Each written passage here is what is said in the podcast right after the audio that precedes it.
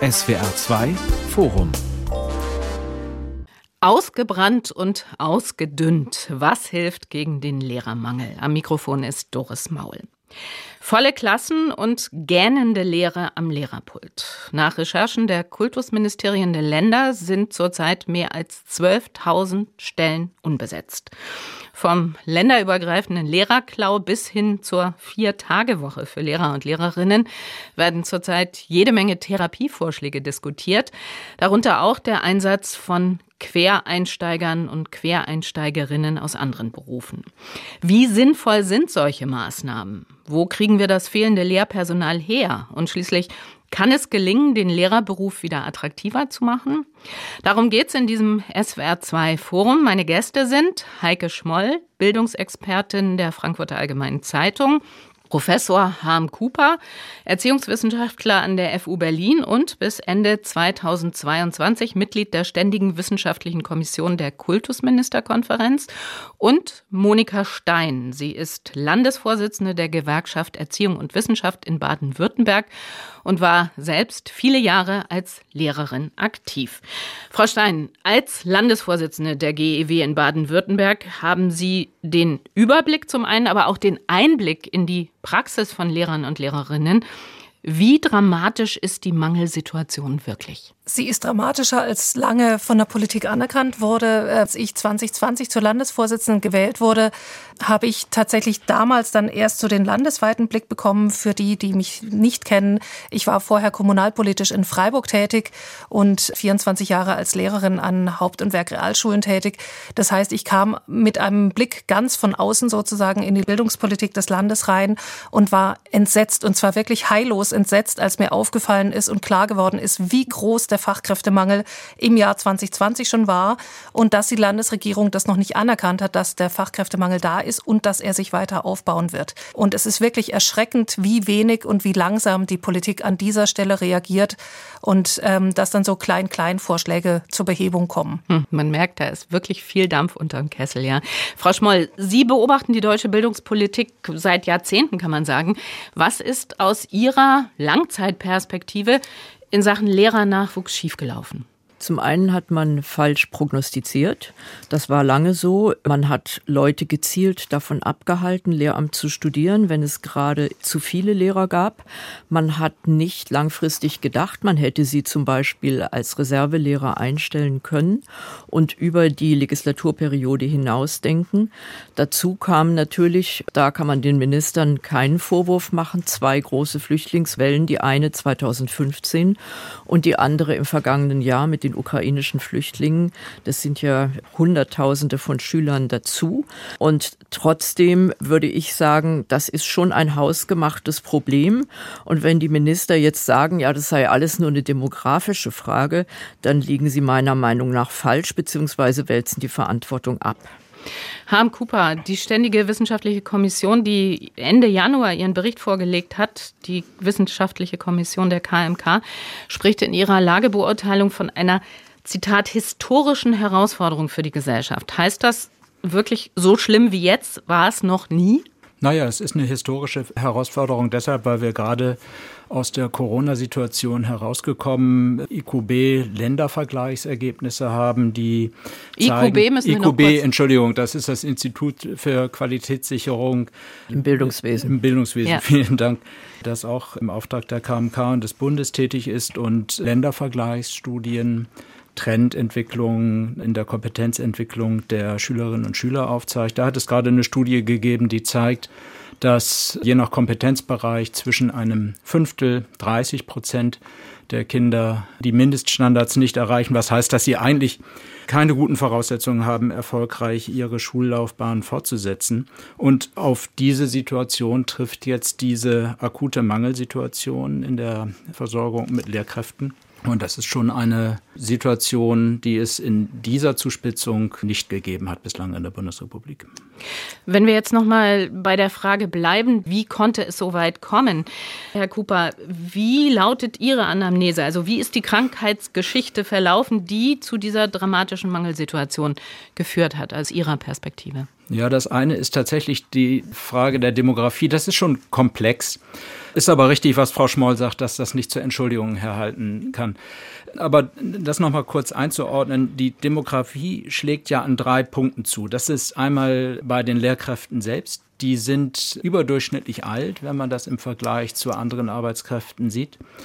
Dann schlägt die Demografie bei den Schülerinnen und Schülern zu. Da haben wir eine Zeit hinter uns, in der die Schulen relativ entspannt fahren konnten, weil nicht viele Schülerinnen nachgekommen sind. Das ändert sich aktuell, also die Schülerzahlen wachsen auf. Und das Dritte ist, und da hat es tatsächlich dann Prognosedefizite gegeben, und zwar schwersten Ausmaßes, die Demografie schlägt auch zu bei den Studierendenzahlen. Da wiederum haben wir es nämlich mit den geburtenschwachen Jahrgängen zu tun. Und das ist schon eine ausgesprochen schwierige Situation, die kumuliert. Mhm. Das ist das eine. Und dann haben wir eben einen sehr, sehr großen Arbeitsmarkt für Lehrkräftebildung, der im Moment in dieser Mangelsituation steckt. Und wir haben ein Ausbildungssystem, das wenig Flexibilität bietet, darauf zu reagieren. Also die komplexe demografische Lage bedingt das Prognosedefizit, das wir haben, das dazu geführt hat, dass eben dieses komplexe System nicht eingestellt worden ist, um auf diese Mangelsituation vorbereitet mhm. reagieren zu können. Mhm. Und also, dazu kommt, dass mhm. viele von den Lehramtsstudenten, die ein Studium begonnen haben, von den wenigen, gar nicht beim Lehramtsexamen ankommen, Richtig. sondern abbrechen. Es gibt eine Studie aus Mecklenburg-Vorpommern, da war die Abbrecherquote exorbitant, die Begründung schlecht erforscht. Ich denke, man wird einfach mal gucken müssen, warum so viele abbrechen und in den einzelnen Ländern und an den einzelnen Universitäten Untersuchungen durchführen müssen, um rauszukriegen, was sich eigentlich an diesem Lehramtsstudium auch ändern muss. Mhm. Ja. Darauf wollen wir nachher auch noch kommen. Aber vielleicht jetzt noch mal die Meinung von Ihnen, Frau Stein, also wenn Sie Begriffe wie Prognosedefizite hören, das ist ja ein bürokratischer Begriff. Was fällt Ihnen dazu ein? Also ich muss sagen, dass die Pensionierungs- und Verrentungswellen von Lehrkräften ja nicht überraschend vom Himmel fallen, sondern dass die sich gut errechnen lassen und dass es da auch eigentlich keine Prognoseprobleme geben dürfte. Eine Landesregierung weiß, wie alt ihre beschäftigten Lehrkräfte sind und weiß dann eben auch und kann es errechnen und kann es auch gerne rechtzeitig errechnen, wann die in den Ruhestand gehen werden.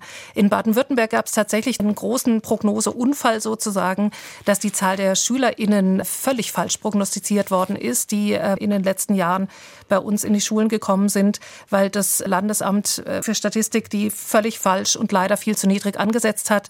Das hat natürlich die Zahlen der benötigten Lehrkräfte für die Landesregierung runtergerechnet gehabt.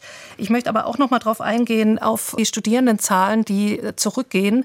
In Baden-Württemberg zumindest haben wir immer noch in den Bereichen, in denen wir den größten Lehrkräftemangel haben, Zugangsbeschränkungen fürs Studium. Das heißt fürs Grundschullehramt, wo wir wirklich viele, viele Lehrkräfte brauchen, gibt es immer noch an den verschiedenen pHs einen NC von bis zu 1,1 bisschen was. Und das in Zeiten, wo wir in den Klassenzimmern Menschen stehen haben, die keine Lehramtsausbildung haben, weil wir eben keine ausgebildeten Grundschullehrkräfte haben. Da muss ich sagen, da fehlt mir jegliches Verständnis dafür. Und da weiß ich auch nicht, wer diese Entscheidung jetzt immer noch aufrechterhalten möchte, weil einfach jetzt auch wirklich der letzte Mensch in der Landesregierung verstanden hat, dass wir einen massiven Lehrkräftemangel haben. Andererseits fehlt uns in der Sonderpädagogik auch massiv Personal Personal. Ich kann immer nur die Zahlen von Baden-Württemberg hier äh, wirklich verlässlich nennen. Da ist jetzt beschlossen worden, dass äh, in Freiburg 175 zusätzliche Studienplätze für Sonderpädagogik geschaffen werden. Das ist gut. Das ist ein erster mini kleiner Schritt, aber er ist viel zu klein, um den Mangel aufzuheben. Und das ist etwas, was mich wirklich, äh, ich glaube, man hört es meiner Stimme auch an, was mhm. mich wirklich ratlos und auch ein gutes Stück zornig macht, dass wir einerseits sehen, wir erreichen in den Schulen nicht die Ergebnisse für die Bildung unserer Kinder, für die Bildung derjenigen, die die Zukunft für unser Land bedeuten und auch denen wir damit ein gutes Stück ihrer eigenen Zukunft verbauen und schaffen es aber nicht, die Konsequenzen draus zu ziehen und zu sagen, wir müssen massiv in Bildung tatsächlich investieren. Stichwort Ergebnisse. Wie erreichen wir gute Ergebnisse und jetzt erreichen wir diese Ergebnisse eben nicht? Frau Schmoll, welche Folgen hat die Situation gegenwärtig mit diesem gravierenden Lehrermangel für die Schüler und Schülerinnen beziehungsweise für die Qualität des Unterrichts? Wenn wir jetzt schon in entscheidenden Fächern, also in Mathematik und Deutsch an der Grundschule, 25 bis 30 Prozent Risikoschüler haben, das sind Schüler, die noch nicht mal die Mindeststandards erreichen. Um es plastisch zu sagen, die können nicht einen Text sinnentnehmend lesen. Die können zwar ein paar Buchstaben entziffern, aber sie werden keine Informationen aus einem Satz entnehmen können, geschweige denn einen Text so rezipieren, dass sie damit irgendwie weiterdenken könnten. Das heißt, diese Schüler verlassen die Grundschule in einem Zustand, der sie unfähig macht, eine weiterbildende Schule überhaupt zu besuchen. Eigentlich ist für diese Schüler, das muss man mal so brutal sagen, nach der vierten Klasse die Schulkarriere und die Bildungsbiografie beendet. Die Defizite werden danach sich nur noch auftürmen und letzten Endes sind das diejenigen, die dann in dem System landen, in dem eben Schulabbrecher landen in Deutschland und die eigentlich nie auf den grünen Zweig kommen. Es muss uns daran gelegen sein, diese Zahl von Schülern, die wirklich nicht die Mindeststandards erreichen, zu reduzieren, weil wir sonst eine ganze Generation von Bildungsverlierern produzieren. In Stadtstaaten, zum Beispiel in Berlin, liegt die Anzahl derer, die in Deutsch und in Mathematik nicht die Mindeststandards in der Grundschule erreichen. Und wir haben hier wohlgemerkt auch noch eine sechsjährige Grundschule bei ungefähr 49 Prozent zum Teil. Das ist fast die Hälfte. Das muss man sich mal vorstellen. Das heißt, die Grundschule erledigt ihre Aufgaben nicht. Es gibt seit dem Verfassungsgerichtsurteil zu dem Bildungsanspruch, tatsächlich ein Recht der Kinder, ein Mindestmaß an Bildung vermittelt zu bekommen, was die Schulen im Augenblick nicht einlösen. Und das ist der erste Punkt, wo man sagen muss, wir brauchen qualifizierten Unterricht. Es reicht eben nicht, wie die Kultusminister oft genug noch denken, Hauptsache der Unterricht fällt nicht aus, die Qualität interessiert uns nicht, sondern wir müssen sagen, lieber weniger Stunden, aber dies so anspruchsvoll und so effektiv mit vielen Übphasen, dass wir solche Bildungsverlierer eben nicht produzieren. Was sagt der Erziehungswissenschaftler dazu, Herr Cooper? Ich stimme zu und ich greife mal das Stichwort qualifizierter Unterricht auf. Das ist die Herausforderung, vor der wir stehen, dass diese akute Mangelsituation gelöst werden muss, ohne Qualitätseinbußen. Und ohne Qualitätseinbußen heißt zunächst einmal, dass qualifizierte Lehrkräfte an die Schulen kommen müssen. Da haben wir ja äh, eben schon den Zusammenhang hergestellt, äh, dass das aktuell schwierig ist, weil tatsächlich die Nachwuchssituation für Lehrkräfte eben ausgesprochen schwierig ist und auch viele Unbekannte hat eben in den Studienverläufen. Das ist ein eigener Themenkomplex, den müssen wir uns vielleicht nachher nochmal mhm. anschauen. Ja, dazu fällt mir ein, dass Sie mir, Frau Stein, im Vorgespräch erzählt haben, also weil Sie gerade sagten, Herr Cooper, Unterricht ohne Qualitätseinbußen trotz der Situation. Sie haben mir erzählt, Frau Stein, es gäbe eine Schule, Schule in Waldshut-Tingen im Schwarzwald, wo der Direktor namens Zettelkreide, also der heißt wirklich so, kein Witz, also wo dieser Direktor mit einer Belegschaft arbeiten muss, die zu 50 Prozent aus Quereinsteigern und Quereinsteigerinnen besteht. Das ist möglicherweise nicht der Zustand, wo ohne Qualitätseinbußen Unterricht ablaufen kann, oder? Das ist ziemlich sicher nicht der Zustand, wo ohne Qualitätseinbußen Unterricht stattfinden kann. Und das ist ziemlich sicher auch ein Beleg dafür, dass wir eben nicht, wie Herr Cooper sagt, von einer akuten Mangelsituation sprechen, sondern dass die sich auch aufgebaut hat über die letzten Jahre. Und ich würde mich weigern, die Menschen, die uns als nicht ausgebildete Lehrkräfte in den Klassenzimmern den Hals retten und dem Schulsystem den Hals retten, irgendwie schlecht zu reden, weil die oft sehr, sehr gute Arbeit leisten. Aber sie leisten halt diese Arbeit, ohne dass sie dafür ausgebildet sind und ohne dass sie dafür auch qualifiziert werden, während sie diese Arbeit leisten und ohne dass sie an die Hand genommen werden oder die Menschen in der Schule, die ausgebildeten Lehrkräfte, die ihnen als MentorInnen zur Verfügung stehen, irgendwie Entlastung dafür bekommen. Das heißt, die Schulen, wo viele nicht ausgebildete Lehrkräfte sind, sind doppelt und dreifach gestraft eigentlich. Und das darf nicht so weitergehen und da muss wirklich massiv und schnellstmöglich gegengesteuert werden. Alle, die als QuereinsteigerInnen, als nicht ausgebildete Lehrkräfte in Klassenzimmern stehen, und das ist in Baden-Württemberg nicht anders, als es in anderen Bundesländern ist, die müssen sofort wirklich jemanden an die Hand bekommen, der ihnen die ersten tatsächlich Grundbegriffe der Pädagogik und der Didaktik vermittelt und der sie auch begleiten kann und wo sie wirklich auch unterstützt werden bei den ersten Schritten als Lehrkraft, wo ja viel Frust auch immer mit verbunden ist. Also es ist ja nicht nur immer spaßig, im Klassenzimmer zu stehen. Und es ist auch nicht spaßig, den eigenen Ansprüchen nicht gerecht zu werden. Und es wird sicherlich auch bei diesen nicht ausgebildeten Lehrkräften sehr oft der Fall sein. Die brauchen Begleitung und Unterstützung, damit sie uns nicht abspringen und damit sie sich weiter qualifizieren können. Das ist äh, im Grundsatz richtig, was Sie sagen. Nun ist es so, dass die Quereinsteiger, Seiteneinsteiger wäre noch eine Variante, Lehrkräfte sind, die eben eine Qualifizierung erfahren teilweise berufsbegleitend, teilweise ohne, dass sie eben zuvor ein grundständiges Lehramtsstudium besucht haben, aber dann in Kombination mit einem Referendariat eben eine Qualifizierung erfahren. Also, das ist unter den gegeben schwierigen Umständen ist das ein Modell, das man jetzt sich sehr genau wird anschauen müssen, das an einigen Standorten gut entwickelt ist, also Hochschulstandorten gut entwickelt ist und äh, das, um mal dieses unschöne Wort zu sagen, in einigen Bundesländern alternativlos ist, weil die Bundesländer auch sehr, sehr unterschiedlich betroffen sind von dieser Mangelsituation. Es ist richtig, die hat sich lange aufgebaut. Welche ähm, sind denn am schlimmsten betroffen? Also insbesondere sind es die östlichen Bundesländer, mhm. Sachsen, mhm. Sachsen-Anhalt, Thüringen ist sehr stark betroffen.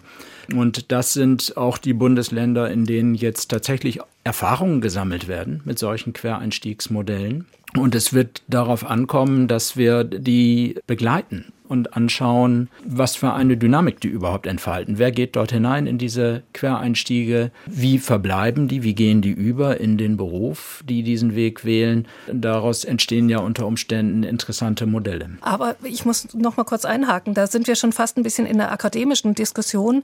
Die Realität in den Klassenzimmern, und da ist Baden-Württemberg jetzt nicht Spitzenreiter, was die klägliche Realität da zum Teil betrifft, sieht so aus, dass nicht nur Menschen als nicht ausgebildete Lehrkräfte arbeiten, die die irgendeine Form von Lehramtsstudium oder Studium hinter sich haben, sondern es sind zum Teil auch Menschen, die irgendeine Berufsausbildung, ich will da nichts schlecht reden, aber die, die ja. kein Studium und schon gar nichts mit Pädagogik jemals irgendwie in der Ausbildung oder im mhm. Studium hatten, ja, ja. Äh, hinter sich haben. Und da nützt es uns nicht nur was, wenn wir uns darauf kaprizieren zu sagen, wir müssen diejenigen, die irgendwas in der Richtung studiert haben, gut begleiten, sondern wir müssen wirklich auch diejenigen, und es sind verdammt viele, die als nicht ausgebildete Lehrkräfte aus ganz anderen Bereichen in den Klassenzimmern stehen, die müssen wir auch unterstützen, auch begleiten mhm. und denen müssen wir auch Perspektiven bieten. Ich möchte den Blick aber an dieser Stelle doch noch mal ein bisschen weiten. Wir sind jetzt also uns glaube ich einig nach allem, was gesagt wurde bislang, dass die Situation sehr dramatisch ist. Lassen Sie uns jetzt mal mal darauf schauen, was können wir hier und jetzt tun, beziehungsweise was muss hier und jetzt getan werden. Und äh, es sind ja viele Vorschläge auf dem Markt, in Anführungsstrichen. Der länderübergreifende Lehrerklau, den der bayerische Ministerpräsident Markus Söder äh, vorgeschlagen hat, äh, dem heimischen Lehrermangel dadurch zu begegnen, in anderen Bundesländern auf die Vorzüge Bayerns hinzuweisen. Also es ist zumindest sehr unsolidarisch, sich so zu verhalten und gleichzeitig ist es aber ein Ausdruck davon. Übrigens hat Baden-Württemberg das Anfang der 2000er Jahre auch mal gemacht, bundesweit für Lehrkräfte aus anderen Ländern zu werben, die nach Baden-Württemberg kommen sollten. Also ganz so einmalig ist jetzt diese Aktion von Bayern nicht. Mhm. Aber es wird schon auch ein bisschen eine Wettbewerbssituation entstehen, noch mehr als jetzt schon da ist. Und da kann ich jetzt wieder für Baden-Württemberg mal kurz benennen. Wir sind eines der vier Bundesländer, das meint, sich leisten zu können in einem großen Mangelbereich Grundschullehramt und bei denen, die schon länger im Lehramt sind, in Hauptwerk Realschulen, eine deutlich schlechtere Bezahlung zu leisten als zwölf der anderen Bundesländer. Und wenn das auf so eine Mangelsituation und auf so eine Abwerbesituation trifft, dann wünsche ich uns aber verdammt viel Glück für die nächsten Jahre. Frau Schmoll, können sich die Bundesländer gegenseitig aushelfen mit Lehrern und Lehrerinnen? Also das äh, halte ich für illusorisch. Mhm. Ich glaube eher, dass die Länder, ähm, und das sieht man jetzt schon an Brandenburg, ähm, Maßstäbe runterfahren. Also in Brandenburg wurde ja der Bildungsamtmann und die Bildungsamtfrau ersonnen. Das sollten Lehrer sein, die schon nach dem Bachelor in die Schulen kommen und die dann auch in der Oberstufe wissenschaftsprobedeutisch unterrichten. Das ist jetzt gerade geändert worden. Das wird so nicht durchgesetzt werden können. Zum Glück. Aber dass die Bundesländer sich hier solidarisch unter die Arme greifen, das, das halte ich für einfach utopisch. Also das wird natürlich eine Konkurrenzsituation sein und das war es auch bisher schon. Berlin hat ungeheuer viele Lehrer nach Brandenburg verloren, solange es noch nicht verbeamtet hat. Es ist auch ganz normal, dass die Lehrer dahin gehen, wo sie die besten Bedingungen haben. Ich finde, man muss mal konkret gucken, wie viele Lehrer sind eigentlich abgeordnet in Kultusministerien, wie viele sind zur Schulinspektion abgeordnet und wie viele könnten aus aus diesen institutionellen Zusammenhängen, aus der Verwaltung wieder zurückgeholt werden in die Schule. Dann muss man gucken, wer von den Teilzeitlehrern und es gibt viele, sehr viele, die unter 50 Prozent arbeiten, könnte vielleicht wenigstens ein oder zwei Stunden aufstocken. Damit könnten viele Deputate, viele Unterrichtsstunden gewonnen werden. Also niemand will ja irgendeinem Lehrer, der einen pflegebedürftigen Angehörigen hat oder kleine Kinder verwehren, dass er Teilzeit arbeitet. Das gehört ja auch zu den Attraktionen des Berufs. Aber es gibt durchaus eben auch Fälle, wo man ein oder zwei Stunden aufstocken kann. Mhm. Ja, jetzt haben Sie natürlich schon einen Kernvorschlag aufgegriffen, der eben auch in diesem Maßnahmenpaket steckte, das die Ständige Wissenschaftliche Kommission der Kultusministerkonferenz vorgeschlagen hat. Also zum einen gab es da ja Vorschläge, die sich auf die Schüler- und Schülerinnenseite bezogen, zum Beispiel Hybridunterricht und Selbstlernzeiten in höheren Klassenstufen, aber zum anderen eben auf der Lehrer- und Lehrerinnenseite Möglichkeiten, Teilzeitarbeit zu begrenzen. Tatsächlich ist es ja so, dass die Teilzeitarbeitsquote bei Lehrern und Lehrerinnen sehr hoch ist, nämlich bei über 40 Prozent liegt. Also ich freue mich erstmal darüber, dass Frau Schmoll das in ihrem Beitrag eben diese Maßnahme so besonnen unterstützt hat, weil genau darum geht es. Also das äh, rein rechnerische Potenzial, das in der Teilzeitarbeit liegt, ist unglaublich groß. Aber es ist natürlich völlig klar, dass es sehr unterschiedliche Gründe gibt für die Teilzeittätigkeit und dass an manchen Begründungen auch nicht gerührt werden sollte, eben wenn es um Pflege von Familienangehörigen geht oder wenn es um die Betreuung eigener Kinder geht. Aber es gibt die sogenannte voraussetzungslose Teilzeit, ohne dass es eben solche Familienarbeit gibt, durch die die Teilzeittätigkeit begründet ist. Auch diese voraussetzungslose Teilzeit summiert sich eben doch zu erheblichen Vollzeitäquivalenten, die man mobilisieren könnte. Und das wird jetzt eine Aufgabe sein, ist ein Vorschlag, dort einmal zu schauen und eben behutsam zu schauen. Das heißt abzuwägen, die Bedarfe, die sich an der einzelnen Schule ergeben, mit eben den Erfordernissen oder Erwartungen, die die Lehrkräfte, die ein Interesse an Teilzeittätigkeit haben, natürlich auch berechtigt gegenüber ihren Schulleitern zur Geltung bringen. Aber da bin ich mir sicher, dass es dort Spielräume gibt und dass man im günstigen Fall auch äh, eben viel schon das Stichwort Solidarität zwischen den Ländern, das Stichwort Solidarität kann man jetzt natürlich an vielen Stellen einbringen und hier als Erwartung an die verschiedenen Akteure in diesem komplexen System richten. Und kann vielleicht auch hoffen, dass in einem Lehrerkollegium, das ja insgesamt in einem hohen Maße belastet ist, diejenigen, die eben Potenziale haben, noch Unterrichtskapazitäten frei zu machen, dass die das auch tun, auch um eben Last vom gesamten Kollegium zu nehmen. Jetzt müssen wir Frau Stein das Wort geben. Also in Baden-Württemberg wird schon lange Teilzeit aus sonstigen Gründen kaum noch genehmigt. Das ist eigentlich nur noch für Menschen, die Kinder haben oder die für Pflege äh, den Teilzeitbedarf haben, dass es anerkannt wird und genehmigt wird. Es wird auch noch für Ehrenamt genehmigt. Da muss sehr, sehr behutsam geschaut werden, ob allen Ernstes noch Potenzial da ist. Ich würde für Baden-Württemberg sagen, wir haben kaum noch Potenzial. In Baden-Württemberg gibt es ungefähr 120.000 Lehrkräfte. Und durch Aufstockung von Teilzeit sind im Beginn dieses Schuljahres 317 Deputate erzielt worden. Das waren 2973 Personen, die ihre Teilzeit aufgestockt haben. Und man muss dazu sagen, dass die Lehrkräfte während Corona, wenn sie irgendwie die Möglichkeit hatten, aufzustocken, schon aufgestockt haben, um ähm, die Kinder und Jugendlichen besser zu unterstützen, wo Corona-Folgen sichtbar waren.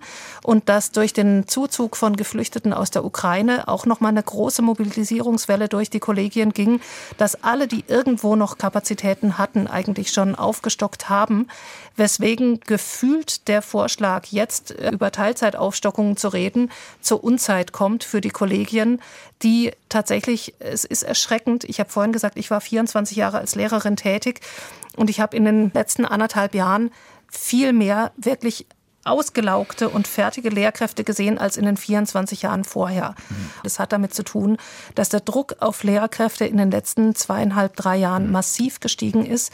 Die Belastung durch Corona und eben danach Corona plus ukrainische Geflüchtete wirklich massiv gestiegen ist. Von daher würde ich jetzt mal prognostizieren, dass auch in anderen Bundesländern die Resonanz da endlich sein wird. Und wenn, dann würde ich sehr dazu raten, dass es so gemacht wird, wie unsere Landesregierung es nach einem kräftigen Tritt von uns zumindest dann gemacht hat, dass sie nicht angeordnet haben, dass mehr Arbeit für Teilzeitkräfte geleistet werden muss, sondern dass sie darum gebeten haben, dass alle nochmal prüfen, ob sie es leisten können. Und das ist der wertschätzende Umgang mit den Lehrkräften, der notwendig ist in dem Moment. Frau Schmoll, wenn Sie das so hören, also die Sensibilität, die Frau Stein anmahnt und vielleicht auch, wenn Sie gehört haben, was der Vorsitzende des Lehrerverbandes Hans-Peter Meidinger gesagt hat, nämlich Teilzeitmöglichkeiten einzuschränken, ist kontraproduktiv, weil es den Lehrerberuf noch unattraktiver machen würde. Er kenne Lehrer, die darauf eher mit Beurlaubung als mit höheren Deputaten reagieren würden. Wie kommentieren Sie das? Ich glaube, dass Meidinger da an der Stelle ein bisschen übertreibt. Das muss er auch. Er ist Lobbyist. Nun muss man aber gleichzeitig sagen, und ich möchte die Belastung der Lehrer überhaupt nicht kleinreden, die sehe ich sehr wohl und ich kann Frau Stein da nur zustimmen. Aber wenn Sie andere Berufe angucken, die durch die Corona-Pandemie und durch die Umstände ähnlich belastet waren wie Ärzte oder Pfleger, dann hören Sie von denen deutlich weniger Klagen. Also mit anderen Worten, es liegt schon auch an den Lobbyverbänden, an der großen Öffentlichkeit, die die genießen und auch durchaus zu Recht genießen. Zugleich muss man dann aber auch sagen, nehmt doch auch mal den Blick der Schüler ein, die eigentlich nichts dafür können, dass sie nun ausgerechnet jetzt zur Schule gehen und ausgerechnet jetzt einen Abschluss haben wollen und ausgerechnet jetzt möglichst äh, reelle und gerechte Chancen haben wollen, auch ihre Fähigkeiten weiterzuentwickeln. Ich möchte noch mal den Fächer ein bisschen weiter aufmachen. Also wir sind ja bei dem Punkt, welche Maßnahmen könnten helfen, was können wir hier und jetzt tun. In der Diskussion sind ja über das hinaus, was wir bislang diskutiert haben, sind die Vier-Tage-Woche, ist zum Beispiel in einer Grundschule in Niedersachsen eingeführt worden. Das Kultusministerium hat das aber sehr schnell wieder gekippt. Und in Sachsen-Anhalt müssen alle Lehrkräfte ab März eine Stunde pro Woche mehr unterrichten. Das sind nochmal zwei Ansätze. Was halten Sie davon? Von der Vier-Tage-Woche halte ich überhaupt nichts. Und es war natürlich eine Notsituation, bei der das Kultusministerium dann eingegriffen hat. Ich glaube eher, dass andere Vorschläge, die die SWK auch gemacht hat, die Ständige Wissenschaftliche mhm. Kommission, zum Beispiel Studenten als Hilfskorrektoren für bestimmte Klassenarbeiten einzusetzen, dass das eine Entlastung sein könnte. Aber ich sehe an den Reaktionen unserer Leser zum Beispiel, dass die Lehrer das als absolute Beleidigung empfinden und so tun, als sei das Korrigieren von Klassenarbeiten eine hoheitliche Aufgabe. Das finde ich dann auch ein bisschen lächerlich, ehrlich gesagt. Denn ich meine, wenn man nichts delegieren will, dann darf man sich auch nicht beschweren, dass man zu viel zu tun hat. Also ich denke, das Modell, der Lehrer soll sich auf einen qualifizierten qualifizierten, guten Unterricht beschränken können und sozusagen konzentrieren können. Und alles, was Verwaltung und was auch delegierbare Aufgaben angeht, könnten andere erledigen, für die es dann an den Schulen aber auch Platz geben müsste. Das wird schon ein Zukunftsmodell werden. Anders geht es eben nicht. In zwei Punkten gebe ich Ihnen sehr gerne recht. Das eine ist, dass die Vier-Tage-Woche wirklich eine sehr, sehr schlechte Idee ist, aus diversen Gründen. Das eine ist aus, aus Sicht der SchülerInnen, weil diejenigen, die die Unterstützung brauchen, die die Begleitung brauchen und die Struktur brauchen, in einer Vier-Tage-Woche verloren gehen und damit ihr Lernerfolg ähm, deutlich geschmälert wird. Und das andere ist, wir müssen auch über Vereinbarkeit Familie und Beruf reden. Und wir haben ja den demografischen Wandel insgesamt. Wir sehen auf dem Arbeitskräftemarkt insgesamt einen Mangel. Und den werden wir sicherlich nicht bekämpfen, indem wir in Bildung und Betreuung einsparen, weil nämlich dann immer mehr Menschen ihre eigenen Kinder betreuen müssen, statt auf dem Arbeitsmarkt zur Verfügung zu stehen. Das heißt, das ist tatsächlich in meinen Augen sehr, sehr kurzsichtig gedacht, da irgendwie einsparen zu können. Ich gebe Ihnen auch recht, dass viele Verwaltungsaufgaben von Lehrkräften weggehen könnten. Ich gebe Ihnen allerdings überhaupt nicht recht, dass da auch Korrekturen und Notengebung dazu fallen könnten. Die Notengebung wird nicht delegiert, gell? nur die Korrektur der Klassenarbeit. Man studiert es nicht ohne Grund während des Studiums schon und macht sich Gedanken darüber, wie funktioniert es mit der Notengebung, wie funktioniert es mit wertschätzender Korrektur. An der Stelle würde ich Ihnen nicht recht geben. Ich glaube aber, dass wir viele Bereiche identifizieren können, wo tatsächlich Verwaltungstätigkeiten von Lehrkräften wegdelegiert werden können und auf andere übertragen werden können, ohne dass wir die Korrekturen von Klassenarbeiten jetzt da mit reinnehmen würden. Vielleicht noch mal ein Wort zu der Vier-Tage-Woche. Das ist ja nur der äh, spezielle Fall der Grundschule mhm. in Niedersachsen gewesen. Ich hatte Gelegenheit, mir den Fall ein bisschen genauer anzuschauen und war eigentlich ganz ermutigt in Bezug auf die SWK-Empfehlungen dadurch, dass ich gesehen habe, dass dort Maßnahmen umgesetzt worden sind, die recht gut kompatibel sind mit den SWK-Empfehlungen. Also es sind Lehrkräfte aus einer kooperierenden Oberschule aktiv geworden und haben freiwillig eben ihr Deputat erhöht aus der Teilzeit heraus. Die schulaufsichtsführende Behörde hat Abordnungen vorgenommen aus anderen Schulen in denen es eben noch eine sichere Unterrichtsversorgung gab. Also das fand ich erst einmal günstig, aber das ist klar, das ist ein Einzelfall.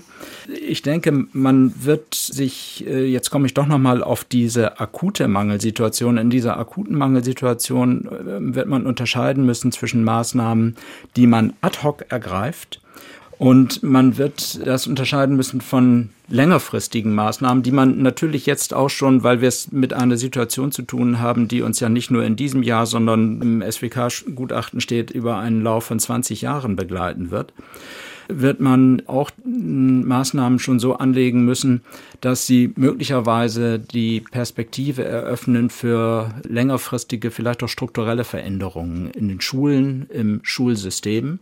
Und der ganze Themenkomplex der Arbeitszeitgestaltung und auch der Arbeitsteilung von Lehrkräften spielt dort eine sehr, sehr wichtige Rolle. Und ich würde eigentlich auch mir an der Stelle seitens der Lehrkräfte und der Vertretung von Lehrkräften mehr Offenheit wünschen in der Diskussion darüber, wie nicht nur Verwaltungstätigkeiten, sondern tatsächlich auch unterstützende Tätigkeiten in der Vorbereitung, in der Nachbereitung von Unterricht, eben durchaus auch in Korrekturtätigkeiten geleistet werden können von Studierenden. Das hat, denke ich, ein erhebliches Potenzial, um eben auch für den Unterrichtsalltag zu entlasten und die Fokussierung der Lehrkräfte auf den Unterricht zu ermöglichen.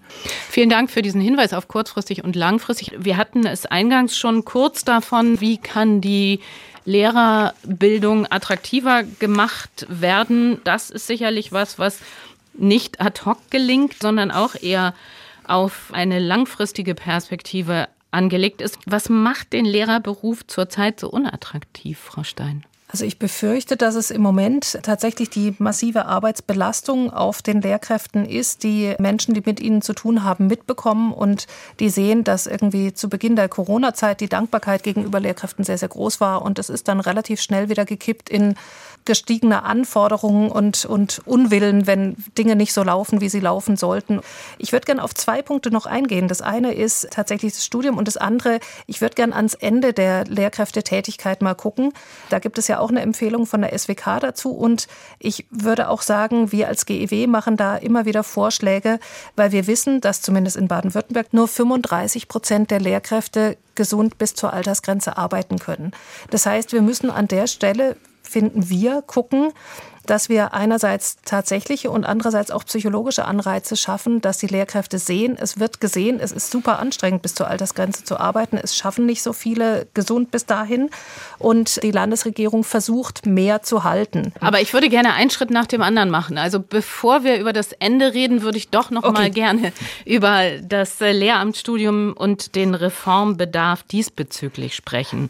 Und da vielleicht die Frage an Frau Schmoll, welchen Reformbedarf ganz konkret sehen Sie, damit erreicht werden kann, längerfristig auch, dass der Lehrerberuf wieder attraktiver wird? Also zum einen glaube ich, dass der polyvalente Bachelor für das Lehramt eine Fehlkalkulation war. Oh, das war. müssen Sie jetzt nochmal erklären, weil Also polyvalent sehr, mhm. heißt, man hat ein Studienfach oder zwei studiert. Das sollte sozusagen die Attraktion sein. Dieses Studium war so aufgezogen, dass es eben nicht nur den Zugang zur Schule ermöglichte, sondern auch andere Wege ermöglichte. Das hat den Nachteil gehabt, dass man eigentlich für die Schule zu unspezifisch ausgebildet wurde und ja, für die anderen eigentlich auch nicht gut genug ausgebildet wurde. Das ist aber nach wie vor das Modell, was zum Beispiel in Nordrhein-Westfalen studiert wird. Ich halte das für falsch. Ich glaube, dass ein Lehramtsstudium sehr spezifisch auf die Erfordernisse der Schule eingehen muss und die Probleme, die ich im Augenblick sehe, äh, übrigens sowohl für die Grundschulen als auch für die Gymnasialstudiengänge, wir müssen dafür sorgen, dass die fachwissenschaftliche Qualifikation nicht leidet unter dem ständigen Ruf nach mehr Praxis. Inzwischen gibt es sogar den Vorschlag, ein duales Studium für Lehrer zu machen. Es ist richtig, dass man möglichst früh Kontakt mit der Schule haben sollte, ja. aber es ist falsch, dieses zu Lasten der Fachwissenschaft zu machen. Und wir wissen inzwischen auch aus den Grundschulen, dass eben Lehrer, die zum Beispiel Mathematik studiert haben als Grundschullehrer, einfach einen besseren Unterricht machen als welche, die eben nie Mathematik studiert haben und zum Beispiel eben nur die Lösungswege, die im Lehrerarbeitsbuch angegeben sind, bei Schülern akzeptieren können, weil sie selbst keine anderen kennen. Also das ist, glaube ich, ein großes Problem. Und für dieses Problem einerseits Fachlichkeit und Praxis zu sichern, haben wir, finde ich, noch kein Modell, was wirklich rundum befriedigend wäre. Hinzu kommt natürlich, dass der Ansehensverlust des Lehrerberufs in der Gesellschaft gigantisch ist. Mhm. Sie können das immer genau studieren. Wofür interessieren sich Schüler mit Migrationshintergrund? Nie fürs Lehramtsstudium oder ganz selten, sondern die sagen, sie wollen Anwalt oder Arzt werden. Ja? Also das ist ganz klar, die sehen mit sehr scharfem Blick, gerade weil sie vielleicht von außen kommen, welche Berufe hier hohes Ansehen genießen. Und wenn sie Oberstufenschüler fragen, warum sie nicht Lehrer werden wollen, dann sagen die ihnen ins Gesicht, na glauben Sie, ich möchte so behandelt werden, wie wir unsere Lehrer behandelt haben. Und für diesen Ansehensverlust sehe ich im Augenblick keine Lösung. Also Kampagnen und Werbekampagnen, was das für ein toller Beruf ist, das fruchtet überhaupt nicht. Im Gegenteil, ich meine, wenn Sie inzwischen die Lehrerausbilder fragen, dann ist es ja häufig so, dass die sagen, na ja, das sind nicht die stärksten Schüler und nicht die stärksten Studenten, die wir hier abkriegen.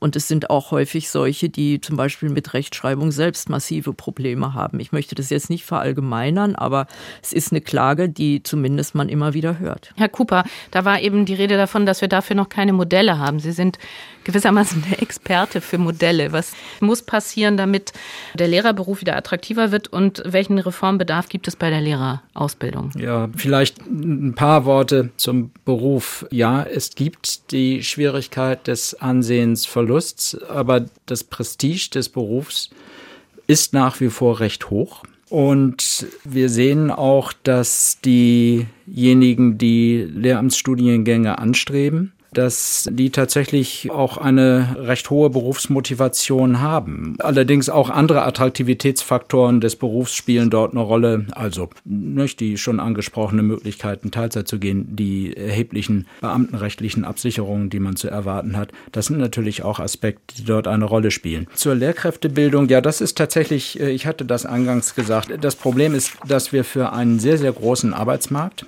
der jetzt eben auch einen großen Bedarf hat, ein ziemlich starres Ausbildungssystem haben, das sehr, sehr verklausuliert ist. Also das ist nicht nur eine Frage der Organisation der Lehramtsstudiengänge an den Universitäten und den nachfolgenden Einrichtungen, sondern das ist auch eine Frage der Erwartungen auf der Abnehmerseite, also die Länder, die dann die Lehrkräfte in den Schuldienst übernehmen, haben bestimmte Vorstellungen darüber, wie diese Lehrkräfte ausgebildet sein müssen.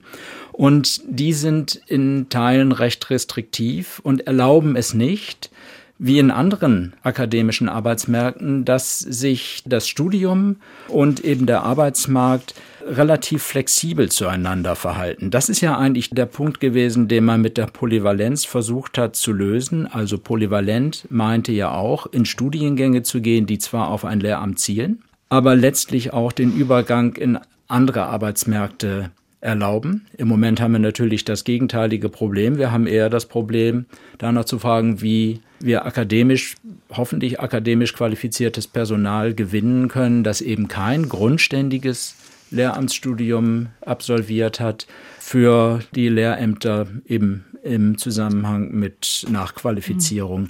Aber da wird man drüber reden müssen, wie die Flexibilitäten erhöht sind und wie möglicherweise auch die eine oder andere heilige Kuh geschlachtet werden kann. Also beispielsweise das Thema Einfachlehrer. Nicht? Also die Erwartung ist, dass wir Lehrämter vergeben an Personen, die zwei Fächer studiert haben. Das ist in der Studienorganisation in Bezug auf Polyvalenz eine erhebliche Einschränkung und äh, schränkt natürlich auch den Fundus derjenigen ein, die wir jetzt über Quereinstiege oder Seiteneinstiege gewinnen ja, können. Auf den Punkt gebracht nochmal, Herr Cooper. Also was muss konkret passieren in der Lehrerausbildung? was muss sich verändern? Ja, dazu gibt es sehr, sehr viele Vorstellungen. Eine Idee wäre äh, tatsächlich äh, zunächst mal für die Quereinstiege, das passiert ja auch zu öffnen eben für den sogenannten Einfachlehrkräfte. Nicht? Also Personen, die einfach akademisch studiert haben, zuzulassen für die weitere Qualifizierung für das Lehramt, dann ist häufig die Erwartung, dass eben mit der weiteren Qualifizierung auch noch ein zweites Lehramt studiert mhm. wird.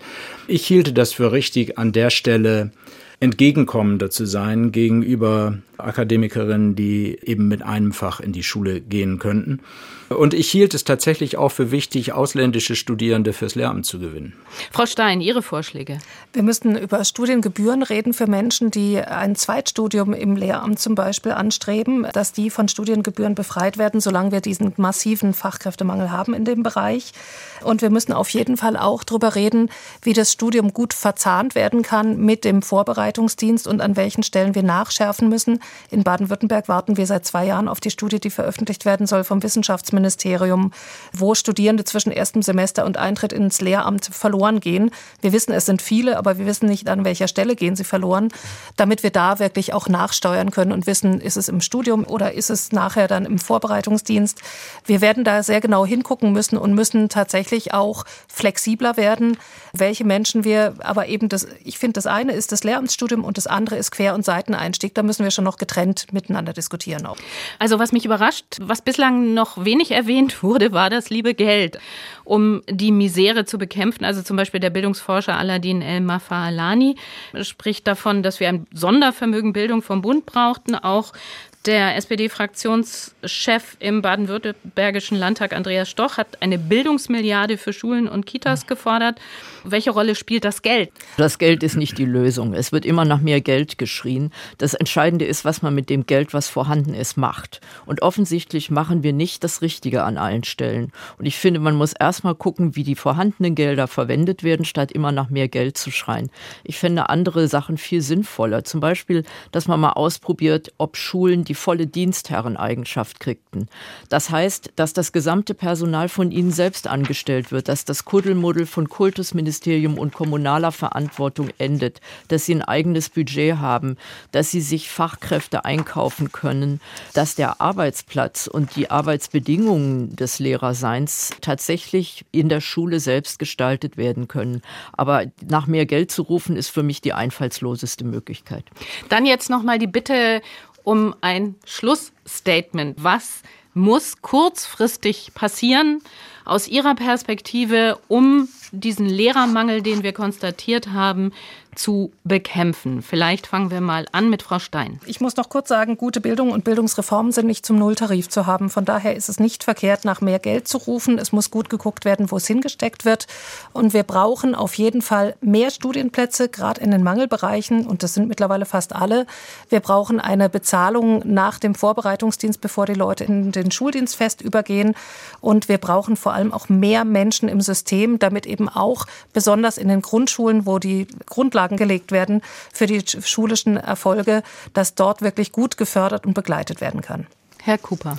Ja, mehr Geld ist nicht die Lösung, mehr Geld ist aber auch nicht verkehrt. Aber wenn wir über Geld reden, dann ist die Milliarde, hört sich doll an, wird aber nicht reichen, wenn man allein an die Erfordernisse im Schulbau denkt. Strukturelle Dinge, die reizvoll sind, sind die Arbeitsplatzgestaltung. Und Arbeitsplatzgestaltung und Arbeitszeitgestaltung heißt dann mehr Präsenz in der Schule, stärkere Teamorientierung in den Lehrerkollegien und das gerne in Verbindung mit gestärkten Schulleitungen. Frau Schmoll. In der Tat, gestärkte Schulleitungen sind ein entscheidender Qualitätsmesser. Ich glaube aber auch, dass es nötig ist, zu einem anderen Arbeitszeitmodell zu kommen, dass man nicht mehr nur in Deputaten denkt, sondern auch außerschulische Tätigkeiten wie Unterstützung von Schülern, Theater AG etc. mit einer Stundenreduktion irgendwie lösen kann. Ich fände es sinnvoll, über das Arbeitszeitmodell nochmal nachzudenken und ich wundere mich eigentlich, dass die Ständige Wissenschaftliche Kommission dazu überhaupt keine Vorschläge gemacht hat. Das ist ja auch langfristig. Das war das SWR2 Forum heute zum Thema ausgebrannt und ausgedünnt. Was hilft gegen den Lehrermangel? Ich habe darüber diskutiert mit der Bildungsexpertin der Frankfurter Allgemeinen Zeitung, Heike Schmoll, der baden-württembergischen Landesvorsitzenden der Gewerkschaft Erziehung und Bildung, Monika Stein, und mit dem Erziehungswissenschaftler Harm Cooper von der FU Berlin. Ich bin Doris Maul, bedanke mich für Ihr Interesse und wünsche noch einen schönen Abend.